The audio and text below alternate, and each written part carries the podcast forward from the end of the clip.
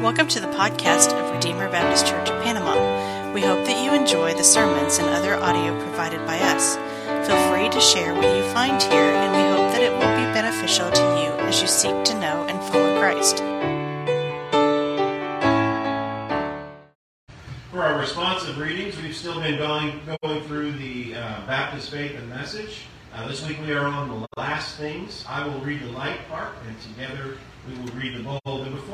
And I want us to notice something. Um, our uh, statement of faith as Southern Baptists, um, it doesn't take a position on the millennium. If you if you know what I'm talking about, uh, it does not take a position. So um, we, we we believe in unity uh, in the essentials. Um, and and on the things that Christians could disagree about, um, our statement of faith doesn't say you have to be a, a premillennialist or a, or a, anything like that. It just so um, I think that's something that we can all kind of agree on together, regardless of what our position about the millennium might be. So uh, let's say it together. Uh, I'll say the light part, and together we can read the bold.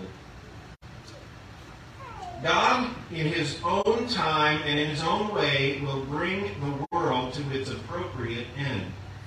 According to His promise, Jesus Christ will return personally and visibly in glory to the earth. The dead will be raised, and Christ will judge all men in righteousness. The unrighteous will be consigned to hell, the place of everlasting punishment. The righteous, in their resurrected and glorified bodies, will receive their reward and will dwell forever in heaven with the Lord.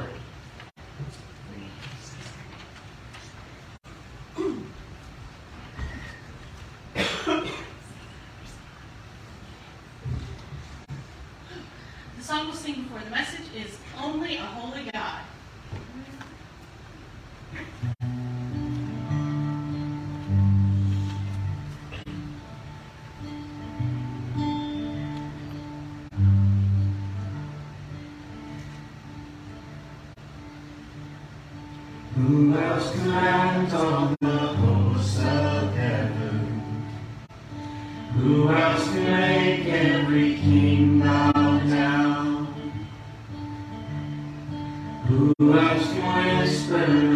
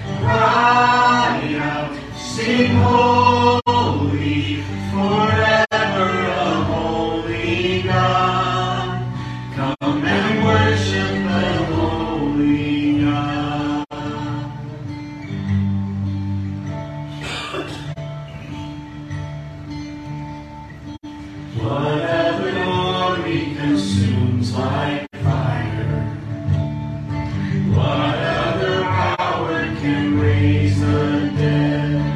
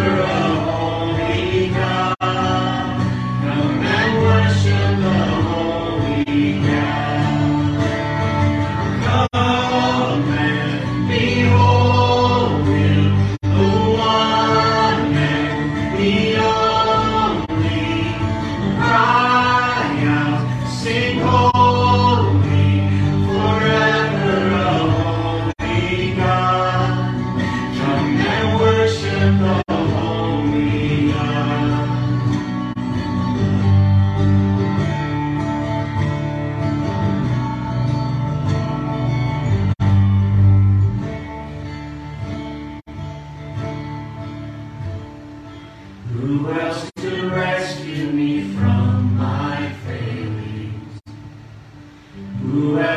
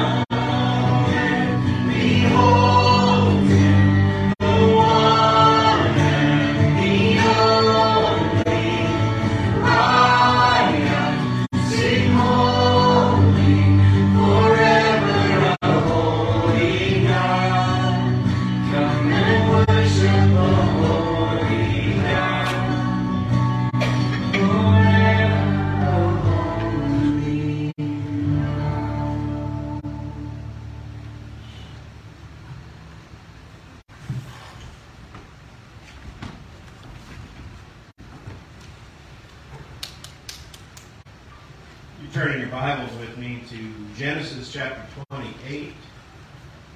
Genesis chapter 28. Um, this morning, um, we will be looking at the chapter that includes uh, Jacob's vision, where he sees the uh, the ladder that's that's going up into the heavens, and he sees uh, angels coming up and down, and then we see this magnificent vision uh, of, of the way to heaven. And um, the, the chapter includes some other things that kind of lead up to this that we're going to we're going to look at, but I want us to focus most of our time there on um, on this vision that Jacob has. Um, let's just go ahead and dive into the text. So we're going to read beginning in verse 1, and there's only 22 verses in this chapter. Last week we read the whole chapter, and it was 46. So, hey, you know, uh, be a little bit shorter this week. Then Isaac called Jacob and blessed him and directed him, You must not take a wife from the Canaanite women. Arise, go to Padan Aram, to the house of Bethuel, your mother's father, and take as your wife from there one of the daughters of, of Laban, your mother's brother. God Almighty bless you and make you fruitful and multiply you that you may become a company of peoples. May he give the blessing of Abraham to you and to your offspring with you, that you may make, take possession of the land of your sojournings that God gave to Abraham. Thus Isaac sent Jacob away and went to Padan Aram to Laban, the son of Bethuel the Aramean the brother of Rebekah, Jacob's, Jacob and Esau's mother. Now, Esau saw that Isaac had blessed Jacob and sent him away to Padan Aram to take a wife from there, and that as he blessed him, he directed him, You must not take a wife from the Canaanite women. And that Jacob had obeyed his father and his mother and gone to Padan Aram. So when Esau saw that the Canaanite women did not please Isaac his father, Esau went to Ishmael and took his as his wife, besides the wives he had.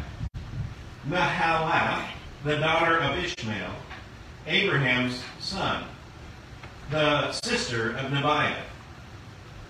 Jacob left Beersheba and went to, toward Haran and he came to a certain place and stayed there that night, because the sun had set. Taking one of the stones of the place, he put it under his head and lay down in that place to sleep. And he dreamed, and behold, there was a ladder set up on earth, and the top of it reached to heaven. And behold, the angels of God were ascending and descending on it. And behold, the Lord stood above it and said, I am the Lord, the God of Abraham, your father, and the God of Isaac. The land on which you lie, I will give to you and your offspring. Your offspring shall be like the dust of the earth, and you shall spread abroad to the west, and to the east, and to the north, and to the south and in all in your offspring all the families of the earth shall be blessed.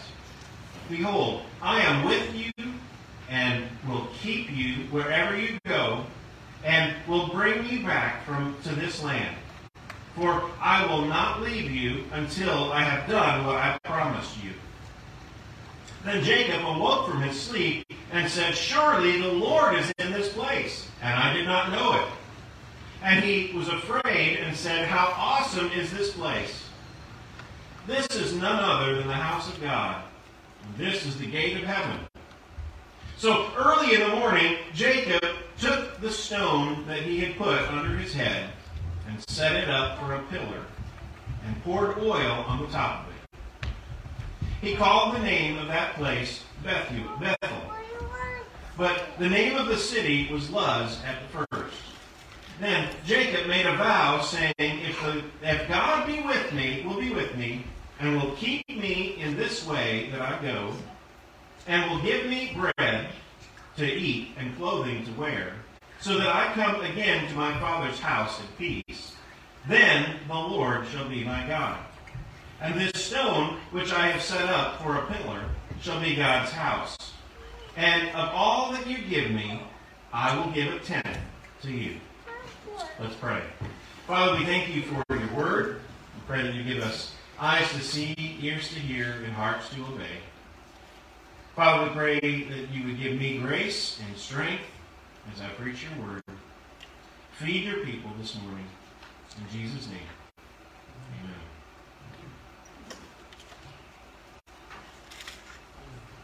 amen. Um, as we approach this text, let's remember where we're at. Like last week, we were just looking at how Jacob had stolen the blessing from his brother. His brother was the firstborn. He was supposed to get this blessing, and although, uh, as we remember, the Lord had already told um, Isaac and Rebekah, when the children were not even still born yet, uh, that that uh, the older would serve the younger. So we knew that this was God's plan, but still, Jacob went about it apart from God's plan. He went about it through trickery, and he stole this blessing from his brother Esau. And Esau was so angry, he was making plans to murder his brother Jacob. And, and it tells us there at the very end of the chapter about the fact that uh, um, um, Rebecca then is, is uh, irritated. She's, she's uh, upset about the fact that uh, Esau has married these Hittite women. Two of them. So we've got polygamy involved, plus the fact that these were Hittite women. And, and remember, uh, back whenever Isaac needed a wife, uh, Abraham, he's, he told his uh, son Isaac not to marry one of the, uh, the, the people from the surrounding area, not to, to marry one of the Canaanites, but uh, he sent the servant to get Rebekah from his own father's house, from um, the house, the same house that uh, he is sending um, Jacob to now. So uh, that all is kind of some context that leads us up to here. Um, Isaac or Jacob, he he is afraid because his brother hates him, wants to kill him, and he knows he needs to go somewhere to flee so that he can be in safety. And so Isaac sends him on his way. Isaac calls Jacob before him, and he, he does give him another blessing. He, he blesses him. And, and look at, let's look at what it says here. He, he says, You must not take a wife from the Canaanite women, just like, like Esau had done. Why is this? Why is this? Now, um, I've said before, this, this has to do with um, religion, like uh, not so much uh, it's not a racial thing. It's, it has to do with the beliefs of the people. Uh, but also, we, we also need to remember in the context of Genesis, back in Genesis chapter 10, uh, you have the story of Noah. And not just the flood and all of that, but you also have um, this, uh, this story where J- uh, Noah's son, Ham, had uh, observed his father in the tent who had passed out drunk and uh, he made fun of him. And then whenever Noah woke up, he, he cursed not Ham, he did not curse Ham, he cursed his son Canaan. And so what we see here is uh, Abraham and, uh, and then Isaac after him does not want to see his children married together with those who were under the curse, those who were the sons of Canaan um, specifically Canaan. And as we see this played out throughout uh, not just Genesis, but through um, uh, the rest of the Old Testament story, who is it that uh, he, that God gives them the land of? He gives them the land of Canaan. And they go into the book of Joshua and they wipe out all the Canaanites. This is the fulfillment of what Noah's prophecy was back in Genesis chapter, I think it was 9. Um, this is not something that's a continuing ordinance today. This is something that was preserving the messianic seed, uh, the messianic seed, the seed of the woman that, that God had promised all the way back in Genesis chapter 3 that he would send. A seed of the woman would come and crush the serpent's head. And Abraham and Isaac did not want uh, the seed of the woman being mixed together with the seed of the serpent. So he says, don't marry a woman from the Canaanites. Go to Padan Aram, the house of Bethuel. He said, basically repeating exactly what um, Abraham had told the servant who went to go get Rebekah. He goes, uh, he's to go to Laban, his mother's brother, and, and we, we look at that and we think that's just weird. That's isn't that incest? Um, I don't understand it. I don't really have a good explanation for it other than to say this is just what God's Word says. Um, and you know, the only thing I can think of may be that the law wasn't given yet. And in, De- in Deuteronomy, that's where the laws about that were given. And so maybe because of that, uh, there wasn't such a, a, concern about it before um, before this took place. But it's it, there it's a it's a difficult thing to really kind of wrap our minds around, and and there, I'm sure there's so many different cultural and um, uh, cultural issues that separate us from that time that it's. But anyway, he's to go to these people and to find a wife, and Isaac gives a blessing. He says, God Almighty, that's the term El Shaddai. Maybe you've heard the song, El Shaddai, El Shaddai. Um, God Almighty bless you and make you fruitful and multiply you. Those are words that we hear reading throughout the book of Genesis from the very, very first chapters where God tells Adam and Eve, be fruitful and multiply. And while there is a curse in Genesis chapter 3 where it says there will be difficulty in childbirth, still there's a promise that there will be a seed of the woman and there will be multiplying. And we see this uh, all the way through how, how the people have continued to multiply. And uh, God gave the same command to Abraham. He said, I will multiply you. I will make your descendants as many as the stars of the sky and the sands of the sea. So he gives them him this command. You're going to go. You're going to be fruitful. You're going to multiply. Uh, God's going to bless you. And he's going to bless your offspring with you. This offspring is the seed that we've been talking about ever since Genesis chapter 3. This seed will be multiplied. And um, he says that you may take possession of the land you may take possession of the land of your sojournings that Abraham gave to, uh, that God gave to Abraham, your father. Um, so, um, what we see here is Isaac is telling Jacob, you're going to have the very same blessing that Abraham had. Land, the land of his sojourning, the land that God gave Abraham, seed, descendants that will be as many as the sands on the seashore, and blessing. He's going to be fruitful. So, Isaac goes. He obeys his father.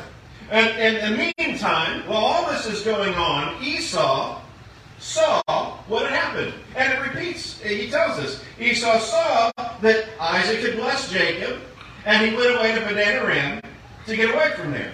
And so it occurs to Esau, oh, my parents are not very happy that I've married Hittite women. And so instead of repenting, saying, I'm sorry, and I'm going to live my life for God forward, he decides to just make it worse. So he gets another wife. He adds to that. He, he thinks he's trying to do better by getting a, a wife from uh, the daughters of Ishmael, another someone that was not from among the land, not someone that was a descendant of the Canaanites, but even a descendant of Abraham himself. Um, but It was not not God's plan. I mean, it's just more wrecking of the family. Adding more wives. So,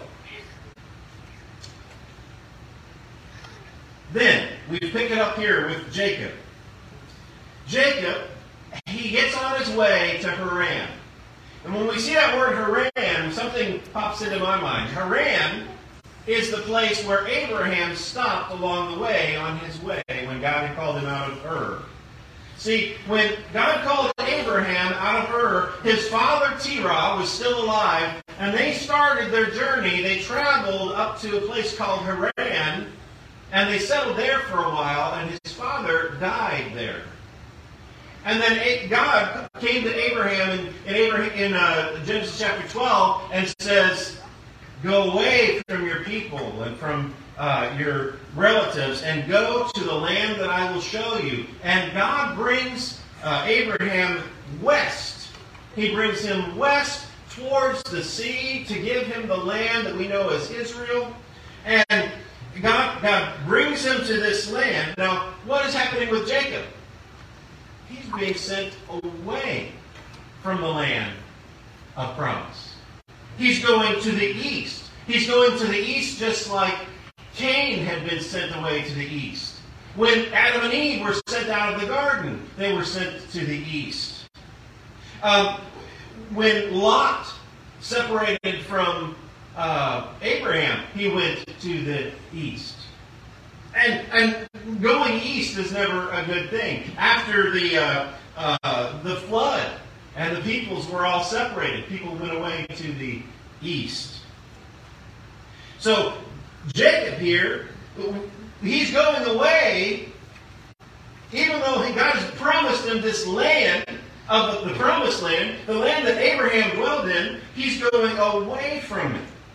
So we see here uh, that it seems to be if God's going to give him this land, why is he going away? He's wrecked his family. He's in danger. His own brother wants to kill him, and it's driving him away from the land that God's going to give him. So he goes toward Haran, and he comes to a certain place. It doesn't name us here at this, at this point, because the sun had set. So he travels far enough away. Probably wasn't all the way to Haran because it says just the sun had set. So he gets to the point where he's had a day's journey, and it's time to stop for the night. He gets there, and he goes and he gets a rock for a pillow. I, I don't know about you, but I'm, I'm going with Mike Lindell on that one. Know, give me, give me my, my pillow any day. But no, Abraham or not Abraham, uh, Jacob. He he finds a rock for a pillow, and uh, he lays his head down on it to sleep. And when he dreams, he dreams, and behold, there was a ladder set up on earth, and the top of it reached to heaven. Where else in the book of Genesis so far have we heard about something where the top of it reaches the heavens? The Tower of Babel. And, and you know, I think some, something is very significant here. You see, in the Tower of Babel story, man wanted to try to reach God.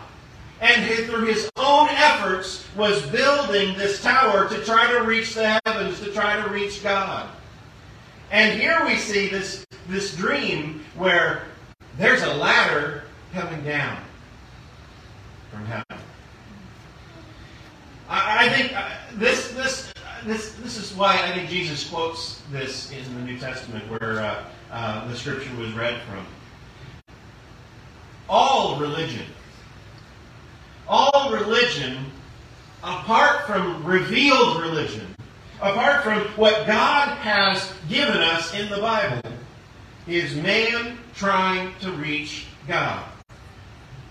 Through our own efforts, through our own um, works, whether it be uh, through philosophies like Buddhism, like Hinduism, whether it be um, like uh, Mormonism and trying to just live to try to be a good enough person, or, or whether it be Islam, whether it be anything, that is man trying to do his best to be a good person and to reach God on his own. But here, Jacob's ladder, I think, is something that shows us the true God. He doesn't sit back and let us try on our own to reach Him. He's the one who takes the initiative. God provides a way. God came to us. God came to Abraham, and he gave him a promise that he would have a descendant who would one day bless all the families of the earth. And that descendant finally came, and that was Jesus. He was the one who was the Son of Man who said uh, to Nathanael, You're going to see angels ascending and descending upon the Son of Man. A, refer- a, a, a reference back to this text ascending and descending upon the Son of Man. Jesus is Jacob's ladder. He is the way to God. A way that God provided apart from what we can do. This is not a man-made religion. It is God revealing himself to human beings as he came and the word became flesh and dwelt among us. And he, he died, he suffered, he died, and he rose again.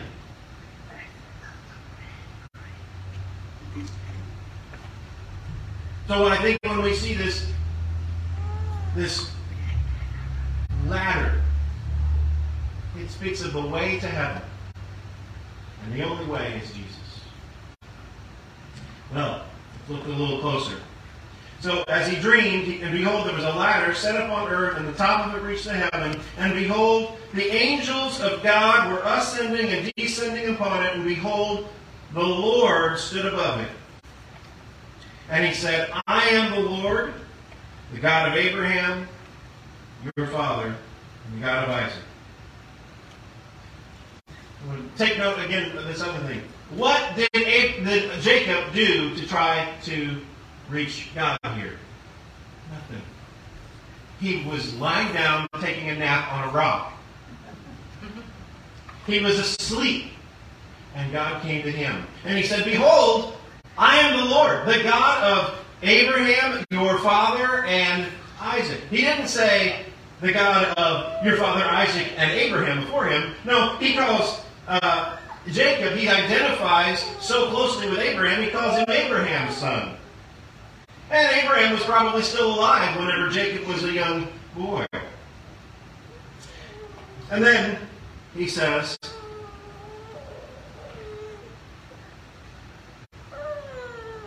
The land on which you lie I will give to you and your offspring. Jacob hadn't gotten that far. He's, he's going to give this land of promise to Jacob and to his offspring. Assuring us that even though Jacob is going to go away, away from the promised land, God's going to bring him back and give him that very land on which he's lying. The very land that he promised to Abraham. And he says, Your offspring shall be like the dust of the earth, and you shall spread to the west, and to the east, and to the north, and to the south. And in your offspring all the families of the earth will be blessed. We see two things here that are repeated from what he said to Abraham. First of all, he's going to have so many descendants you can't even count them all. At this point, we haven't even seen, he doesn't, he's not even married yet. Just like whenever God spoke to Abraham, his wife was barren. He didn't have any children, and yet Abraham was told he would have so many descendants. And he only saw one from Sarah. And then by the time Esau and Jacob were born, Abraham probably still being alive, he saw two. And yet God is here saying to Jacob, he's going to make him the father of so many you can't even count them all. Don't about 12 is quite there yet, but he comes back with a whole lot more than he came left with. He says, Your offspring, uh, your offspring I'm sorry. In you and your offspring shall all the families of the earth be blessed. Again, this points to Jesus. God is working through this family, through Abraham, Isaac, Jacob, and all of the patriarchs. He's working through all of them to bless the whole world. It's through them that the seed of the woman will come. It's through them that, that Jesus would finally come and save the world. Then, he says, uh, Behold, I am with you. That's the promise that he gives. I am with you. That, that's significant. I mean, you know, uh, we, we often pray, really not really thinking very much about, about what we say. It says, Lord, be with so and so, and be with so and so, and be with so and so. Uh, you know, God says to Jacob, I am with you. You know, when, when, when I have, um, when I'm going into some place where I, I think might be dangerous, I want some with, someone with me who is maybe packing. somebody who's a concealed carrier. I, I mean, I want somebody with me who can protect me. And there is nobody better to have with you than the Lord Almighty. Amen. The one who is faithful, the one who will always keep his promises. He is with Jacob. And he says, For I will not, I, I am with you, I will keep you wherever you go. Wherever you go. Whether you're in this land or whether you go to Haran, or no matter where you go. You know, by the end of the book, Jacob is in, ends up in Egypt. And God tells him, I'm going to go with you wherever you go. He says, And I will bring you back to this land, for I will not leave you until I have done what I have promised. God is faithful. He will do what He says. He will do what He has promised. Uh, and, and that is something we need to remember whenever he says there is nothing that can separate us from the love of God. Neither height, nor depth, nor angels, nor demons, nor principalities, nor powers, nor any other created thing can separate us from the love of God in Christ Jesus. He keeps his promises. He will not fail. He says to Jacob, I will uh, be with you until I have accomplished what I have promised to you. And then Jacob woke up from his sleep and he said, Surely the Lord is in this place, and I did not know it. Why wouldn't Jacob know it? This is the God of the universe. This is the God who made everything. Couldn't he realize that God was with him everywhere? I mean, because God is everywhere. I think Jacob may have had some idea of the culture around him. In the ancient Near East, so many of the cultures of, uh, of the ancient Near East thought of, you know, how you had a god of a certain place and then a god of another place, and the gods were all territorial. And Jacob may have been getting infected by this idea. He wakes up and he thinks, God is here. Look at us everywhere. He thinks, God, there's something special about the place. He says, uh, Surely the Lord is in this place, and I did not know it. And he was afraid, and he was afraid and said, How awesome is this place! There is no other than the house, uh, this is none other than the house of God. And this is the gate of heaven.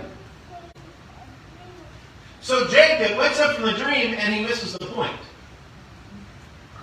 He thinks the focus is on the place. He should have woke up and said, That was God. I can't believe it. God came to me and he revealed himself to me. But no, he focuses on the place. There's nothing special about the place. It's just a place. God could have met him anywhere.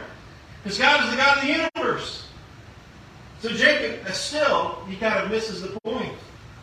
Um, so early in the morning, Jacob took the stone that he had put under his head, and he set up a pillar, and he poured oil on the top, and he anoints it.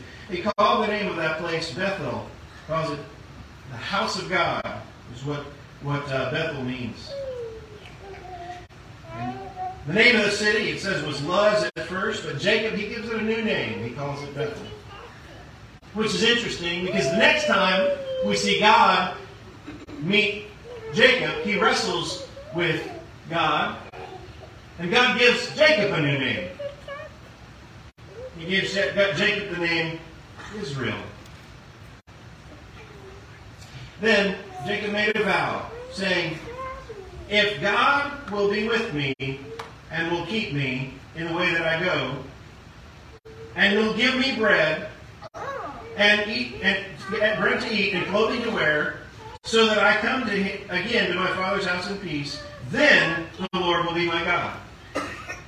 Now, as we read this, we think maybe that's a good thing, but I, I'm not so sure. He's testing God. He's testing it. If God will do all these things for me, if He's going to give me food to eat and give me clothing, then I'll serve Him. When God appeared to him, he should have said, I'm going to serve God, no matter what. No matter what happens to me.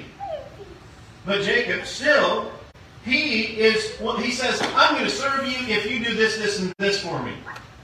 And so often we can fall into the same trap.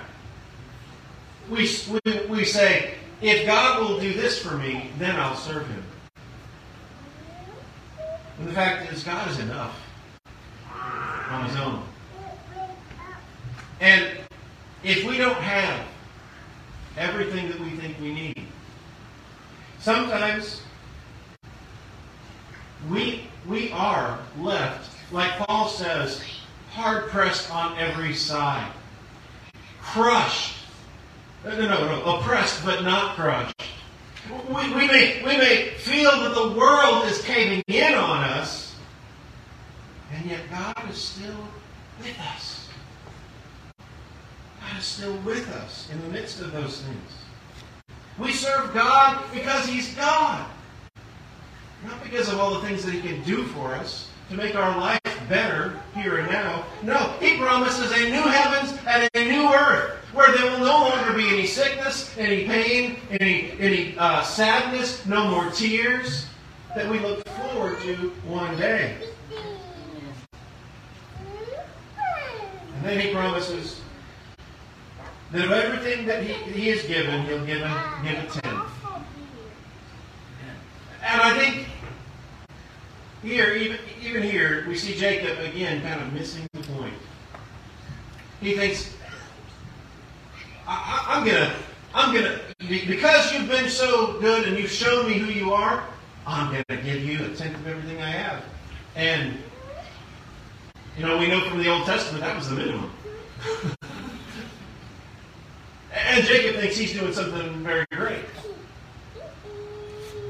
Um,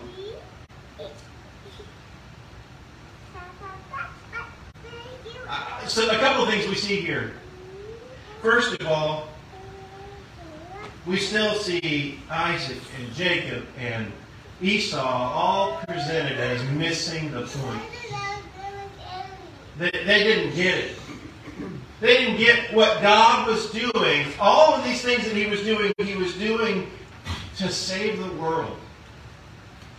They were thinking about their own interest, and God was thinking about the promise that He made that He would send someone to save us all. That all the families of the earth would be blessed through a descendant of Jacob.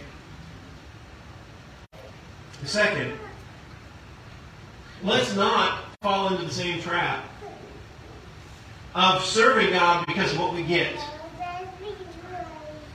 God is God.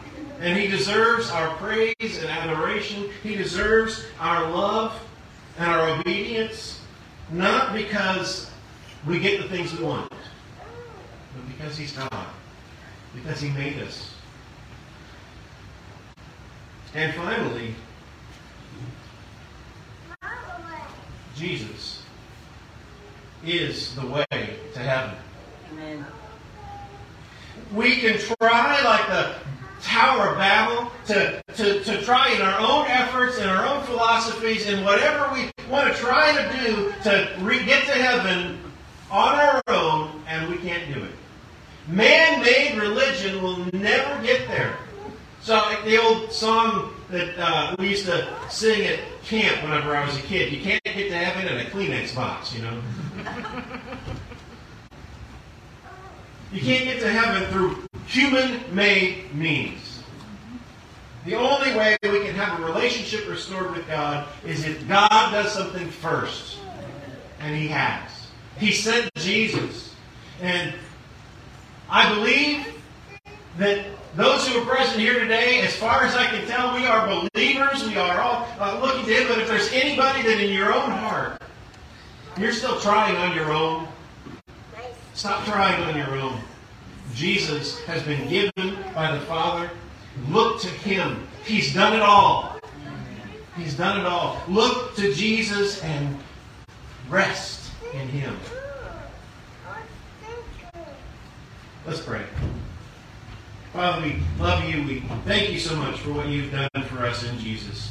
Thank you that it does not depend upon us and our own works, but it depends.